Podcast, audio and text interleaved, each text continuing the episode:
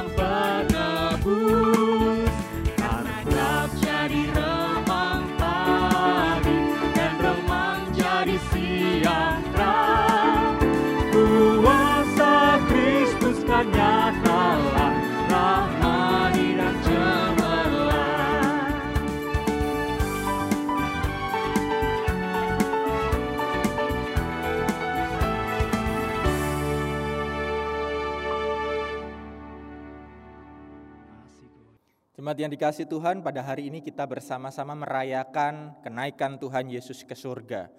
Kenaikan Tuhan Yesus ke surga bukanlah sekedar sebuah peristiwa, namun ada sebuah makna lain yang terus mengingatkan dan ditekankan hingga saat ini. Dan saat ini melalui ibadah ini kita akan bersama-sama mengingat peristiwa yang menjadi tonggak perutusan kita sebagai murid-murid Kristus di masa kini. Dan dengan segala ungkapan syukur kita, marilah kita menyambut tugas perutusan dari Tuhan untuk kita bisa menjadi pewarta kasih dan sukacita Allah.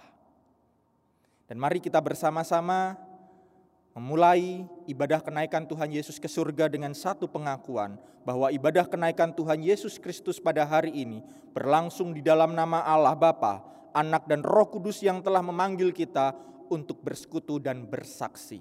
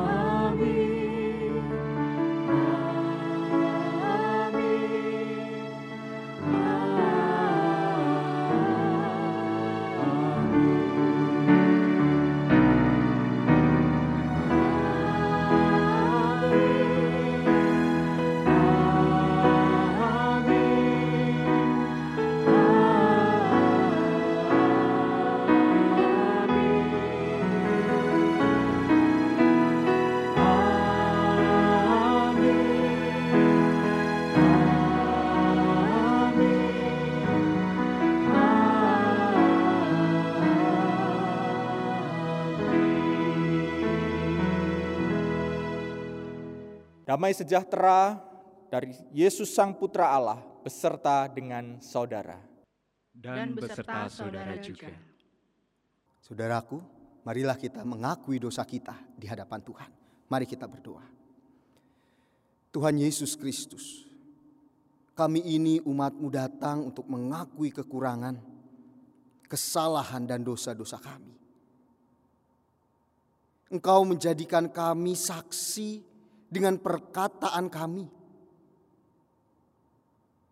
Ampunilah kami apabila perkataan kami tidak membawa damai, tetapi lebih melukai sesama kami. Engkau menjadikan kami saksi dengan perilaku kami. Ampunilah kami apabila perilaku kami masih lebih sering menjadi batu sandungan bagi sesama kami. Engkau menjadikan kami saksi dengan hadir bagi bangsa dan negara kami. Ampunilah kami apabila perilaku kami lebih sering tidak peduli dan hanya mencari kenyamanan diri sendiri. Ampunilah akan setiap salah dan dosa kami ya Bapa. Di dalam nama Tuhan Yesus Kristus, Sang Penyelamat kami yang hidup kami berdoa. Amin. Bagi setiap kita yang sungguh bertekad untuk hidup baru, terimalah berita anugerah dari Tuhan. Sabarlah kamu seorang terhadap yang lain, dan ampunilah seorang akan yang lain apabila yang seorang menaruh dendam terhadap yang lain, sama seperti Tuhan telah mengampuni, karena kamu perbuat jugalah demikian. Kolose pasal yang ketiga ayat yang ke-13. Demikianlah berita anugerah dari Tuhan. Kami siap untuk mengampuni sesama kami, sama seperti Kristus telah mengampuni kami.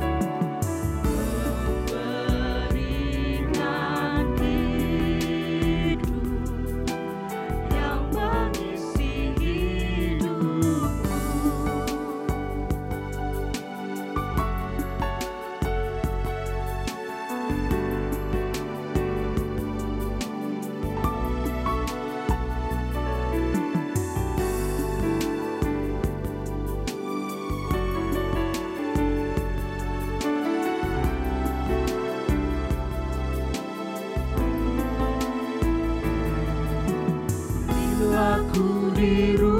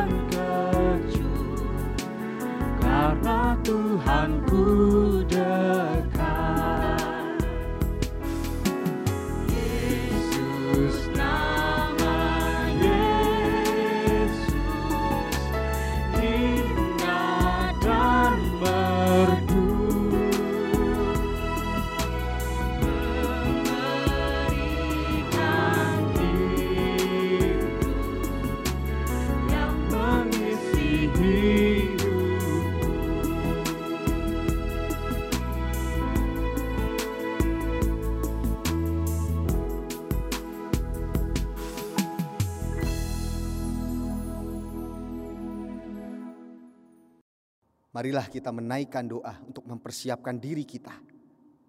Merenungkan sabda Tuhan. Mari kita berdoa. Ya Tuhan Yesus Kristus, Kami sungguh bersyukur kami masih memiliki kesempatan untuk beribadah. Kami bersyukur pada saat ini pun kami hendak membaca dan merenungkan sabda Tuhan. Tolong ingatkan kami ya Bapak, agar kami mau mempersiapkan seluruh diri kami. Bukan hanya sekedar rutinitas belaka, tetapi sungguh-sungguh menjadi sesuatu yang berharga dalam diri kami. Tolong pimpin kami ya Bapak. Di dalam nama Tuhan Yesus Kristus kami berdoa. Amin. Pembacaan Alkitab pada hari ini akan diambil dari kisah para rasul pasal yang pertama. Ayat yang ke-6 sampai ayatnya yang ke-11. Yesus terangkat ke surga. Maka bertanyalah mereka yang berkumpul di situ. Tuhan, maukah engkau pada masa ini memulihkan kerajaan bagi Israel? Jawabnya, engkau tidak perlu mengetahui masa dan waktu yang ditetapkan Bapa sendiri menurut kuasanya.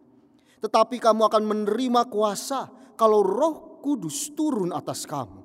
Dan kamu akan menjadi saksiku di Yerusalem dan di seluruh Yudea dan Samaria dan sampai ke ujung bumi. Sesudah ia mengatakan demikian, terangkatlah ia disaksikan oleh mereka dan awan menutupnya dari pandangan mereka. Ketika mereka sedang menatap ke langit, waktu ia naik itu, tiba-tiba berdirilah dua orang yang berpakaian putih dekat mereka dan berkata kepada mereka,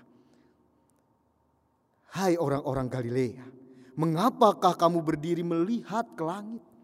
Yesus ini yang terangkat ke surga meninggalkan kamu akan datang kembali dengan cara yang sama seperti kamu melihat dia naik ke surga." Demikianlah pembacaan firman Tuhan.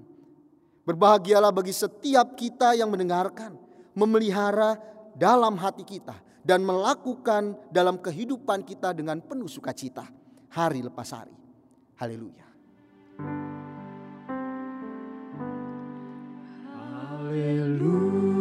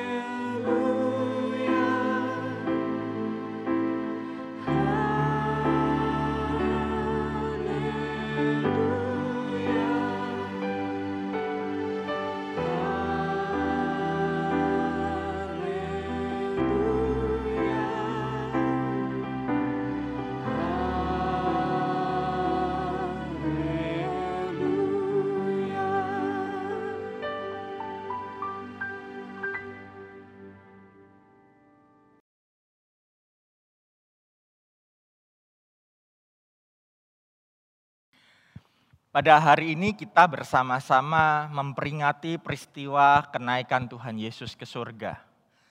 Mari kita berimajinasi sejenak. Seandainya Yesus saat itu hadir juga di masa kini dan Yesus juga naik ke surga di masa kini.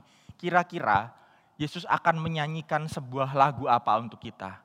Pak Remon kira-kira tahu nggak kira-kira kalau Yesus naik ke surga di masa kini Tuhan Yesus akan menyanyikan lagu apa untuk kita? Mungkin akan menyanyikan sebuah lagu yang mungkin banyak setiap kita tahu lagunya. Lagu Mandan Lama tetapi cukup populer. Lagu apa itu? Lagunya ah, mainin gitar Oh dulu. ya, oke. Saya coba ambil gitar ya. Ya, kita main gitar dulu. Sambil diiringin biar nyanyinya lebih mantap. Ya. Mudah-mudahan eh, kita masih banyak yang tahu lagu ini semua. Gitu ya. Oke, coba ya Pak Raymond ya. Oke, Nada dasarnya C aja C. C. C.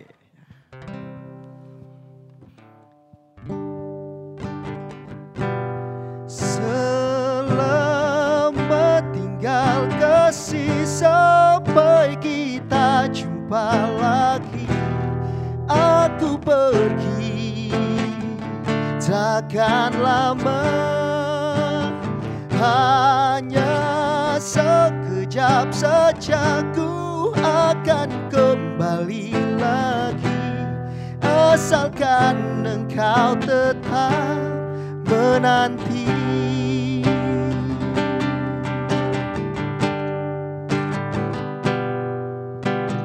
Ku akan pergi meninggalkan dirimu menyusuri liku hidupku. Janganlah kau bimbang dan janganlah kau ragu. Berikanlah senyuman padaku. Selamat tinggal kasih sampai kita jumpa lagi Aku pergi. Takkan lama. Hanya sekejap saja ku akan kembali lagi. Asalkan engkau tetap menanti. Lagunya itu ya Pak Raymond ya. Ya, Tapi kok sedih banget ya. Eh, nah maka dari itu ya. Oleh sebab itu coba kita nyanyikan sekali lagi refrennya bareng-bareng. Ya, sama Bareng-bareng kita ya. yang tahu semua kita bisa nyanyi bersama dengan lebih semangat, lebih riang lagi. Ya. Oke. Jadi jemaat yang dikasih Tuhan, kita akan mencoba menyanyikan lagu ini dengan suasana yang lebih gembira.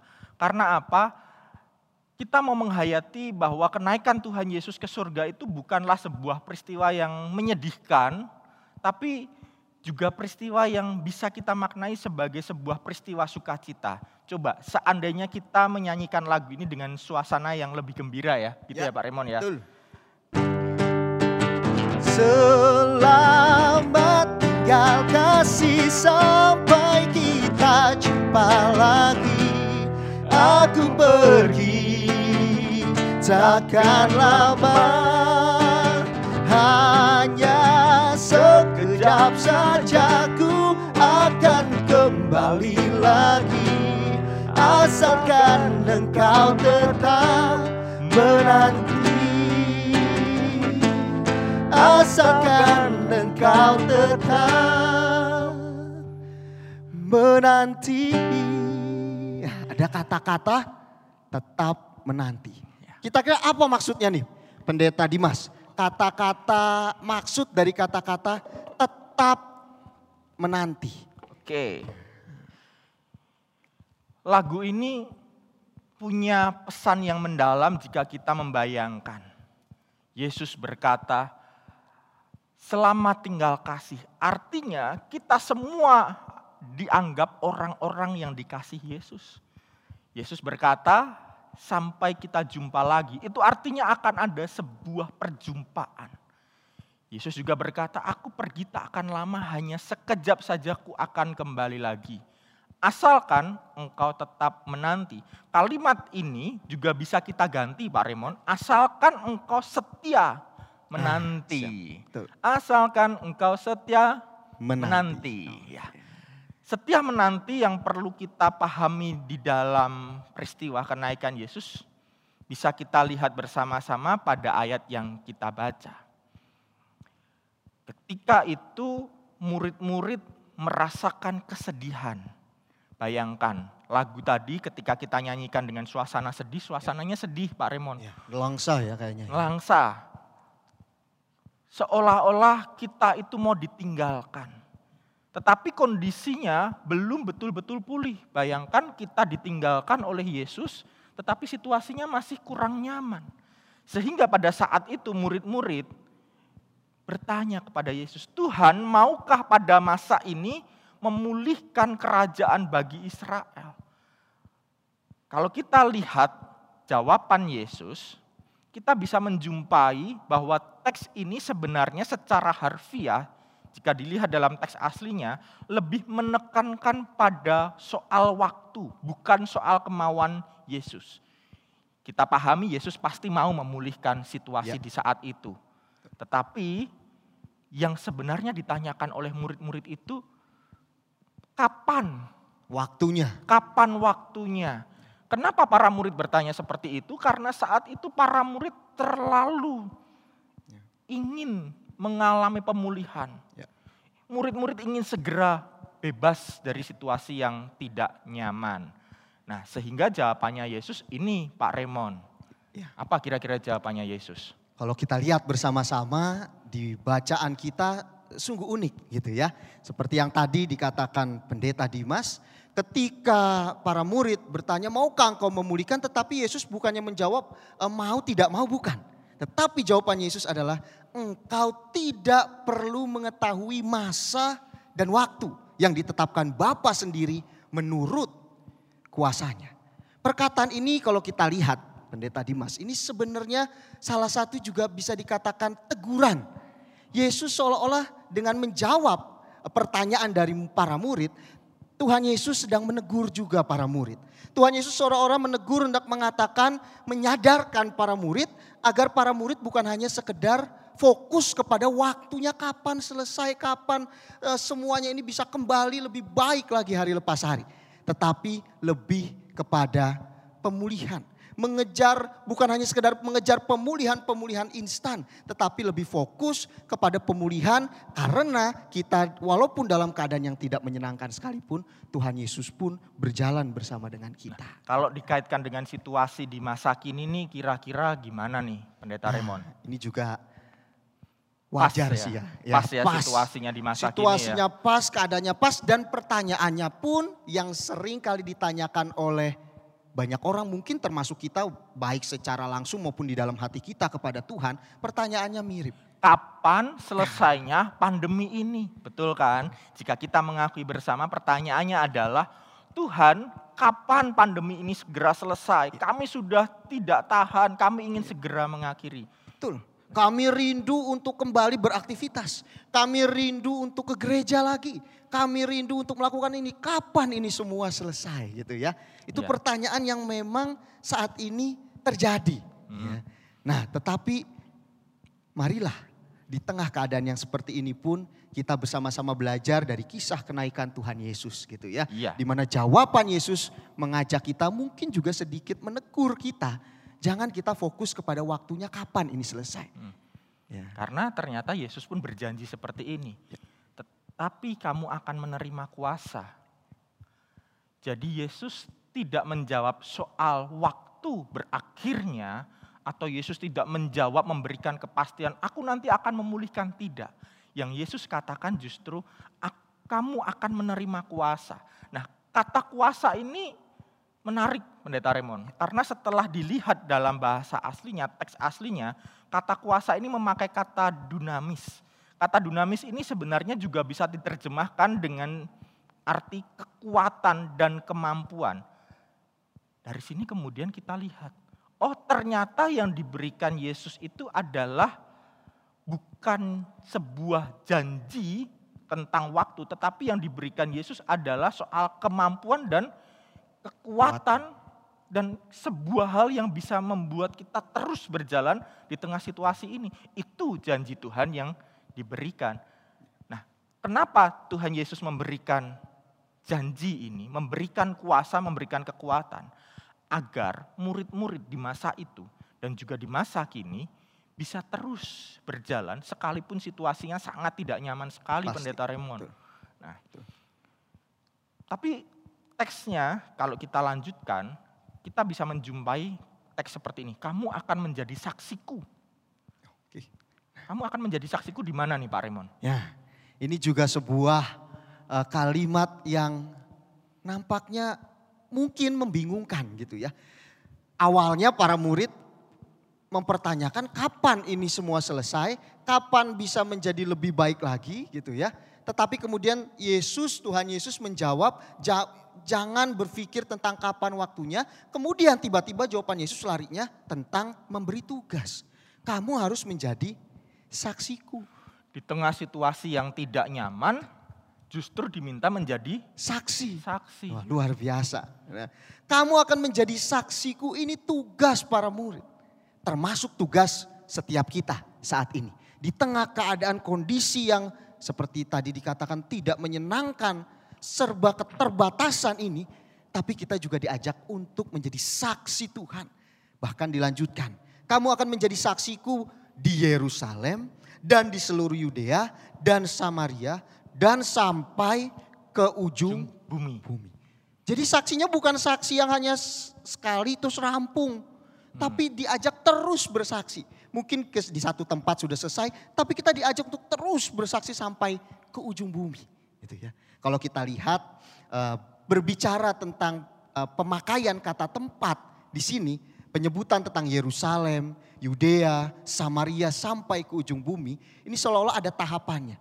Ya. Seolah-olah kita diajak, marilah kita bersaksi di dalam diri kita sendiri, bagi diri kita sendiri, karena pada saat itu orang orang adalah orang-orang Yerusalem yang memang ditunjuk Yerusalem supaya untuk bersaksi bagi dirinya sendiri dulu, agar ada perubahan. Kemudian bersaksinya kepada Yudea. Yudea berarti orang-orang ada di sekitarnya yang dekat dengannya, entah itu mungkin saat ini keluarga, masyarakat yang ada di sekitar di RT RW.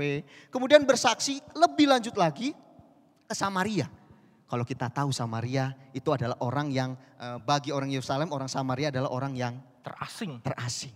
Orang yang terasing, orang yang berbeda dianggap berbeda gitu ya. Nah, kita diajak juga bersaksi kepada mereka yang terasing, yang berbeda dari kita, kita diajak bersaksi kepada mereka. Bahkan bersaksi sampai ke ujung dunia. Jadi nggak ada batasan. Tidak ada batasan. Tentang kita ya. bersaksi ya. Betul. Ya. Dan bahkan di masa kini Bapak Ibu kita ditantang dan kita diajak, kita dipanggil untuk menjadi saksi di tengah situasi yang sebenarnya kita merasa berat. Tuhan di tengah situasi seperti ini, masihkah aku harus memikirkan orang lain? Diri sendiri aja nggak tenang ya, Pendeta Raymond ya. Nah kira-kira permasalahan yang kita hadapi saat ini itu apa saja sih Pendeta Raymond? Sehingga ketika kita menjadi saksi kita bisa makin jelas kita harus menjadi saksi yang seperti apa? di bagian apa ya. untuk mengatasi permasalahan yang seperti apa. Nah kira-kira permasalahan yang kita hadapi seperti ini itu apa sih Pak Raymond? Ya, ada sebuah istilah gitu ya, salah satu istilah yang entah setiap kita mungkin pernah mendengar atau belum. Itu salah satunya adalah infodemik. Infodemik. Apa itu? Nah, Pendeta Dimas, infodemik coba. Jemaat yang dikasih Tuhan, infodemik ini mungkin kita masih agak asing. Kalau pandemi, kita sudah tidak ya. terlalu asing karena setiap hari kita dengar ya. Pendeta Raymond dari bangun tidur, doa, berita ya. Berita, bahkan doa pun menyebutkannya ya, pandemi. agar pandemi ini segera berakhir, betul ya. Pandemi kita tidak asing lagi, tetapi kata infodemik ini mungkin menjadi istilah yang baru bagi kita. Infodemi ini artinya adalah suatu kondisi di mana arus informasi berlimpah ruah. Arus informasi berlimpah ruah baik itu yang sudah pasti benar ataupun belum pasti kebenarannya. Ini semua ngumpul jadi satu.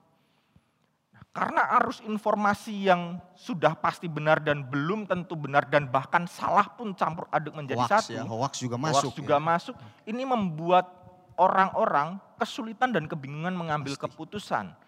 Dan bahkan infodemi ini bahayanya adalah apa? Dia menyebarnya lebih cepat daripada pandemi. Oke. ya. Kita melihat pandemi saja itu menyebarnya sudah sangat cepat.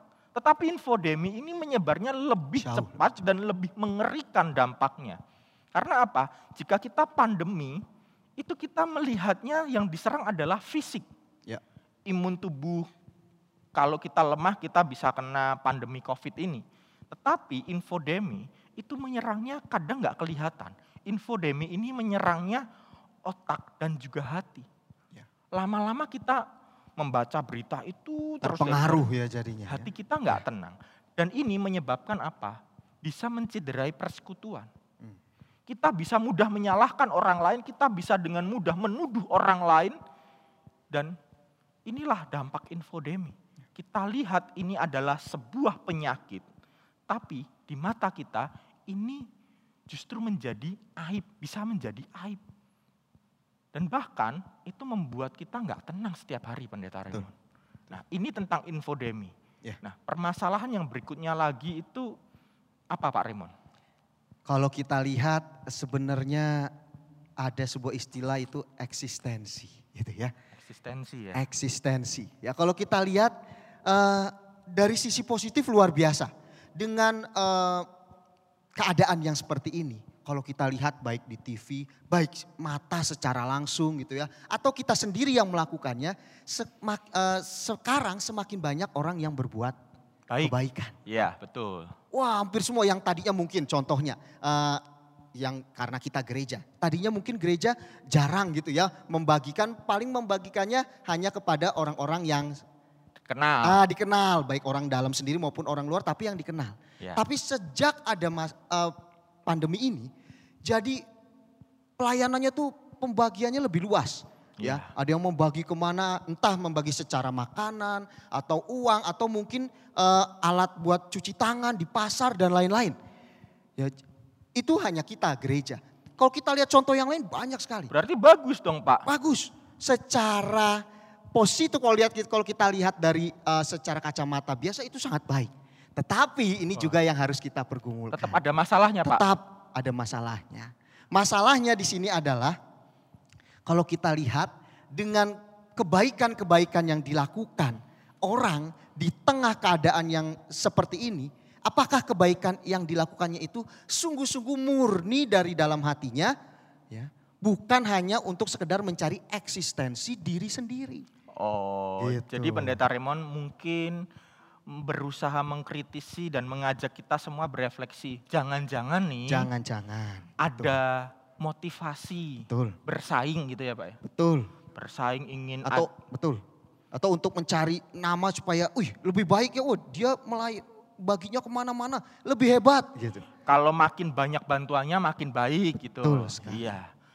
Wah ternyata kita diingatkan oleh pendeta Raymond jikalau kita di saat ini memiliki dua problem yang dapat kita atasi dan harus kita atasi bersama melalui kesaksian kita. Yang pertama yaitu infodemi dan yang kedua adalah eksistensi diri.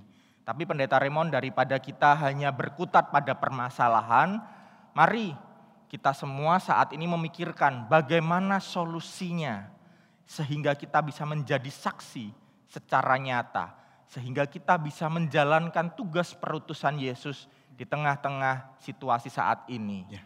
Nah, situasi infodemi ini saya berusaha untuk menawarkan solusi secara praktis, Pendeta Raymond. Infodemi. Ketika kita berbicara tentang infodemi, maka solusi dan langkah yang dapat kita ambil untuk diri kita sendiri, karena tadi Pendeta Raymond mengingatkan kita harus masuk menjadi saksi untuk diri kita terlebih dahulu, maka kita perlu melakukan media sosial distancing. Arus informasi ini masuk begitu cepat, menyebar lebih cepat dibanding pandemi melalui media sosial satu berita bisa kita baca berkali-kali hanya karena kita punya beragam media sosial, kita punya banyak grup di WhatsApp. Maka dari itu kita pun perlu menjaga jarak dari media sosial ini. Sehingga dengan kita menjaga jarak, kita bisa menetralisir, menjernihkan pikiran kita terlebih dahulu. Sehingga kita tidak masuk lebih dalam lagi terhadap berita-berita yang membuat kita resah, kita cemas, dan kemudian kita mengalami rasa takut yang berlebihan. Rasa takut itu baik, rasa takut itu justru bisa menjadi sebuah cara untuk kita berhati-hati. Tapi rasa takut yang berlebihan itu bisa menyebabkan kita menjadi tidak produktif, kita menjadi tidak damai, kita tidak tenang, dan bahkan kita mudah punya pikiran buruk terhadap orang lain juga. Dan artinya di situ kita diajak untuk belajar tenang, Ya. tenang terlebih dahulu. Karena apa? Kalau diri kita panik, saya nih panik nih.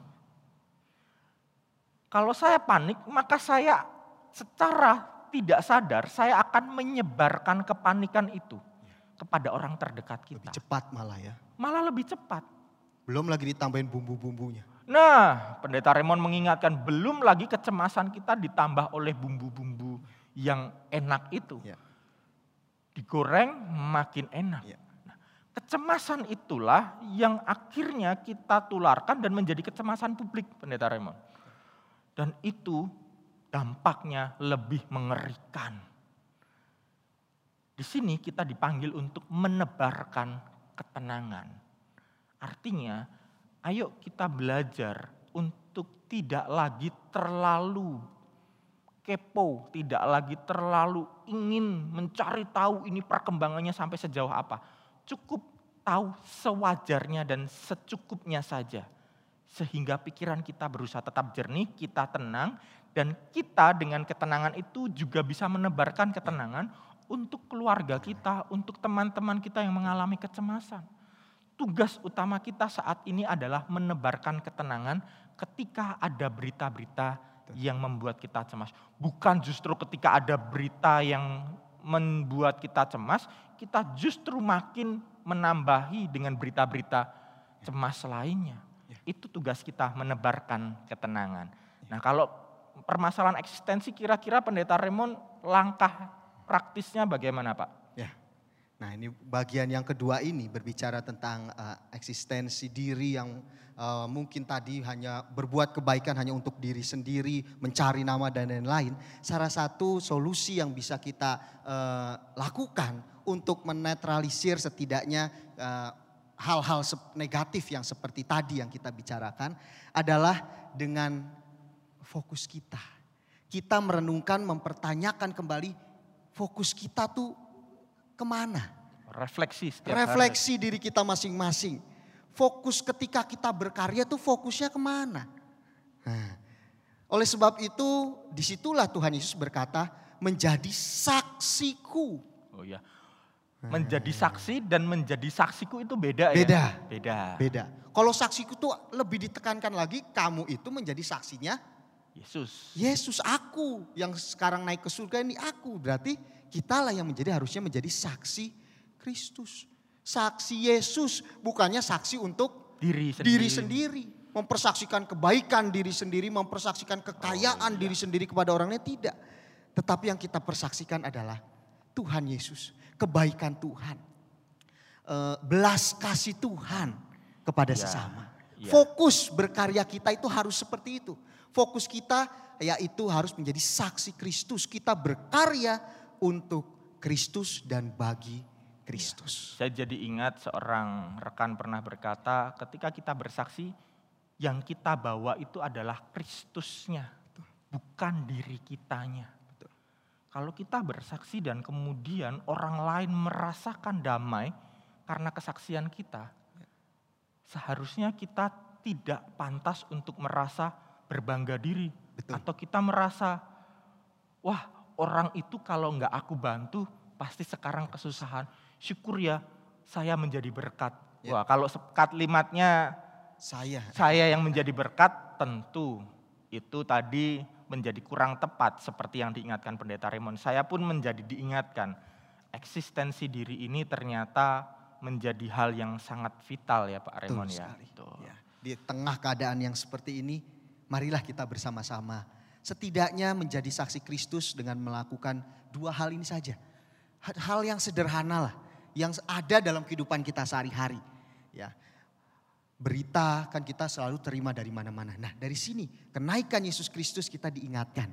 Mari kita juga menjaga jarak dari berita-berita yang belum tentu kebenarannya. Hmm. Gitu ya. Dan juga dengan keadaannya seperti ini mungkin ada niat dari dalam diri kita untuk berbagi, berbagilah dengan tulus. Karena kita adalah sebagai saksi Kristus dengan kita berbagi, Kristuslah yang menjadi uh, fokus yang harus kita persaksikan di tengah dunia ini. Puji Tuhan. Senada dengan menjadi saksi sebagai murid-murid Kristus. Kita juga diajak untuk berbagi kepada sesama kita dengan ketulusan hati kita. Bagaimana dengan mereka.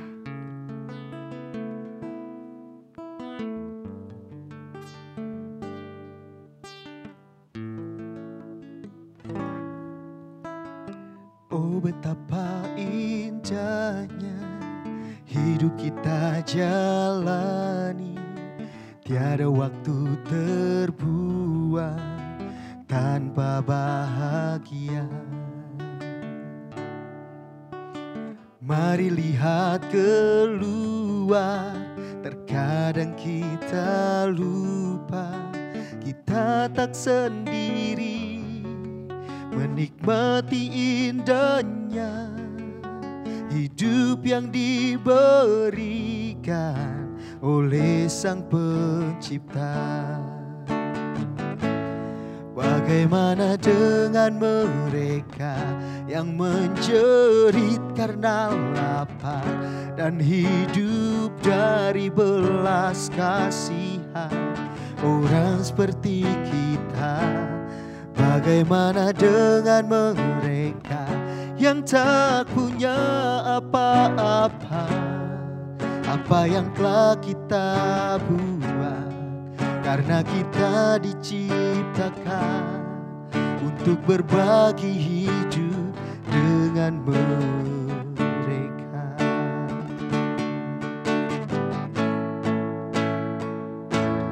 Bagaimana dengan mereka yang menjerit karena lapar dan hidup dari belas kasihan orang seperti kita? Bagaimana dengan mereka yang tak punya apa-apa? Apa yang telah kita buat? Karena kita diciptakan untuk berbagi hidup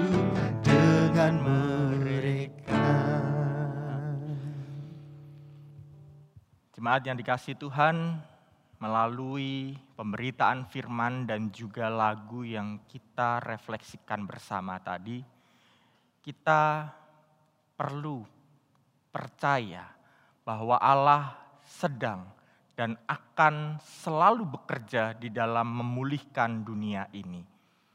Kita tidak perlu lagi mempertanyakan mengenai waktu berakhirnya pandemi ini yang saat ini dapat dan perlu kita perjuangkan adalah memulihkan dunia melalui kesaksian dan karya kita secara nyata. Engkau adalah saksi Allah di tengah dunia ini. Amin. Mari kita bersama dengan umat Allah di masa lalu, masa kini, dan masa depan. Mengingat pengakuan iman pada baptisan kita, menurut pengakuan Imam Rasuli demikian. Aku percaya kepada Allah Bapa yang Maha Kuasa, Kalik langit dan bumi, dan kepada Yesus Kristus, anaknya yang tunggal Tuhan kita, yang dikandung dari roh kudus, lahir dari anak darah Maria, yang menderita sengsara, di bawah pemerintahan Pontius Pilatus, disalibkan, mati dan dikuburkan, turun ke dalam kerajaan maut. Pada hari yang ketiga, bangkit pula dari antara orang mati, naik ke surga, duduk di sebelah kanan Allah, Bapa yang Maha Kuasa. Dan dari sana ia akan datang untuk menghakimi orang yang hidup dan yang mati. Aku percaya kepada roh kudus, gereja yang kudus dan am, persekutuan orang kudus, pengampunan dosa, kebangkitan orang mati, dan hidup yang kekal. Amin. Bapak dan Ibu, saudara yang terkasih dalam Tuhan Yesus Kristus, tiba saatnya kita untuk mengumpulkan sebagian berkat yang telah Tuhan berikan kepada kita. Jemaat yang dikasihi Tuhan, sekalipun saat ini kita berada dalam situasi krisis dan tidak beribadah di gedung gereja, bukan berarti kita berhenti memberi persembahan. Persembahan yang kita berikan menjadi salah satu bentuk kesaksian kita secara nyata untuk berperan dalam menanggulangi pandemi COVID-19 ini.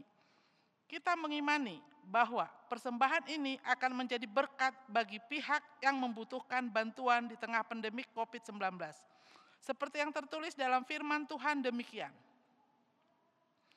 Selagi dicobai dengan berat dalam berbagai penderitaan, sukacita mereka meluap dan meskipun mereka sangat miskin, namun mereka kaya dalam kemurahan. Aku bersaksi bahwa mereka telah memberikan menurut kemampuan mereka bahkan melampaui kemampuan mereka. Itu kita baca dari 2 Korintus 8 ayat 2 sampai 3. Baiklah Bapak dan Ibu, Kita tundukkan kepala, kita serahkan persembahan ini di dalam doa. Mari kita berdoa. Ya Tuhan, saat ini kami bersatu hati mengucap syukur atas berkat anugerah, atas penyertaan dan penjagaan Tuhan yang sam, yang sempurna atas kami. Saat ini kami membawa persembahan kami, kiranya persembahan ini menjadi persembahan yang harum, persembahan yang berkenan dan menyenangkan hati Tuhan. Inilah doa-doa kami dalam nama Tuhan Yesus. Kami berdoa dan mengucap syukur. Amin.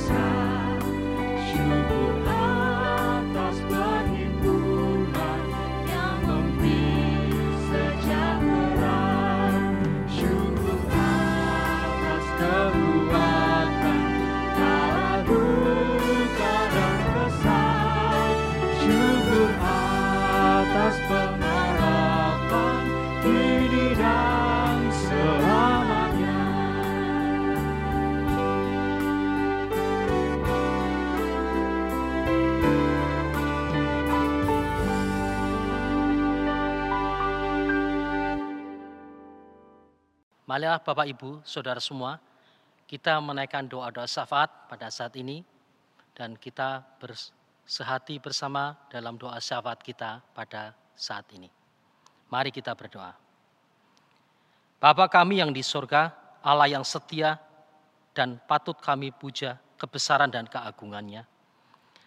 Saat ini kami bersatu hati ingin berdoa untuk anak-anakmu yang terdampak COVID-19, yang bergerak dalam berbagai bidang usaha, baik yang mempunyai pabrik, usaha toko, usaha jasa, rumah makan, warung makan, salon, maupun usaha transportasi dan semua usaha lain yang akibat peristiwa pandemik ini, usaha mereka mengalami kegoncangan atau bahkan ada yang harus terancam kebangkrutan, bahkan harus menutup usahanya. Juga untuk para pekerja para karyawan yang harus dirumahkan atau harus kena PHK, sehingga kehilangan mata pencahariannya. Kami mau berdoa untuk mereka semua. Tuhan tolong berikan mereka semua kekuatan dan kemampuan untuk menghadapi semua kesulitan ini. Kemampuan untuk tetap bertahan dalam berbagai cobaan dan ujian yang harus dijalani. Tuhan berikan terus keyakinan bahwa dalam segala keadaan yang harus mereka hadapi, Tuhan tidak pernah meninggalkan mereka barang sedetik pun Tuhan tetap menyertai dan mendampingi mereka melalui semua cobaan ini. Berikan pertolonganmu untuk para pengusaha agar dalam berbagai kesulitan yang ada, usaha mereka tetap dapat berjalan. Minimal mampu bertahan. Juga untuk para pekerja dan karyawan yang harus kehilangan pekerjaan, juga penghasilannya. Kami mau berdoa untuk mereka semua agar ada jalan keluar supaya mereka tetap mempunyai penghasilan untuk mencukupi kebutuhan. Lebih dari semuanya itu Tuhan, kami memohon ketika keraguan dan rasa takut menguasai kami, tolonglah kami untuk kami selalu mengingat bahwa kami berharga di matamu. Dan engkau selalu memegang kendali hidup kami. Engkau selalu memperdulikan kami. Terima kasih Tuhan, Engkaulah yang menjadi tumpuan hidup kami. Di dalam nama Tuhan Yesus, kami sudah berdoa dan memohon. Bapak kami mengucap syukur untuk kesehatan yang telah kau berikan sampai saat ini. Bapak yang di surga, pada saat ini kami berdoa untuk setiap berita yang kami dengar maupun kami baca. Kami tidak tahu berita itu benar atau salah. Tetapi sering kali berita itu menjadikan kami cemas, kami khawatir karena pandemi COVID-19 pada saat ini. Bapak, biarlah setiap kami belajar untuk menyaring berita-berita yang baik, yang benar, sehingga kami tidak merasa cemas ketika kami mendengar berita itu. Biarlah kami juga selalu bersandar, selalu berserah kepadamu Bapa sehingga kami merasa sukacita, kami merasa tenang karena ada Engkau di sisi kami. Terima kasih Bapa, di dalam nama Tuhan Yesus kami berdoa. Amin. Pada saat dulu malaikat Tuhan berkata kepada orang-orang Galilea di saat itu, Hai orang-orang Galilea, mengapakah kamu berdiri melihat ke langit? Tentu teguran itu adalah teguran bagi kita juga yang saat ini hanya berpaku pada hal-hal yang tidak dapat kita jangkau. Maka dari itu, saat ini waktunya kita untuk menatap ke depan, mengerjakan sesuatu hal dan setiap hal yang dapat kita kerjakan sebagai langkah konkret, sebagai tugas perutusan kita di tengah-tengah dunia yang saat ini sedang membutuhkan kita sebagai saksi-saksi Kristus. Pergilah dan nyatakanlah Kristus melalui setiap sikap, perkataan, dan tindakan kita.